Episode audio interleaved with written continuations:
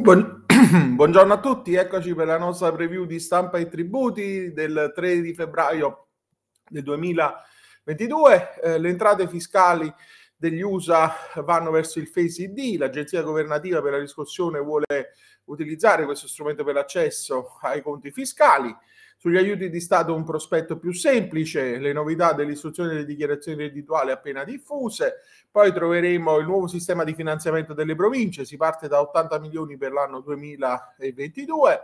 Ehm, l'accertamento delle entrate degli enti locali, un approfondimento uh, di, um, uh, sulla fase delicata dell'accertamento uh, nell'ambito delle entrate locali.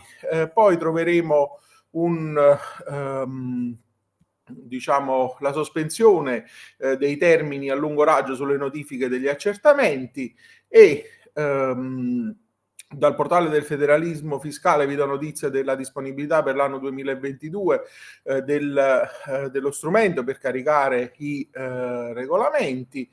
Um, sul, um, sull'IMU per i coniugi con residenze disgiunte spetta una sola esenzione, un piccolo approfondimento, anche questo oggi pubblicato um, fabbisogni standard dettare aggiornate le linee guida, un altro uh, articolo su una notizia che abbiamo visto già nei due giorni scorsi, ma dal quotidiano ufficiale dell'Agenzia delle Entrate, quindi ne diamo notizia. Poi sulla, uh, sul canone unico, occupazioni temporanee con aumenti fino al 25% e canone unico che è la tariffa giornaliera uh, differenziata per zone e tipologie di diffusione. Vi aspetto alle 13 con la nostra rassegna di stampa e tributi. Buona giornata.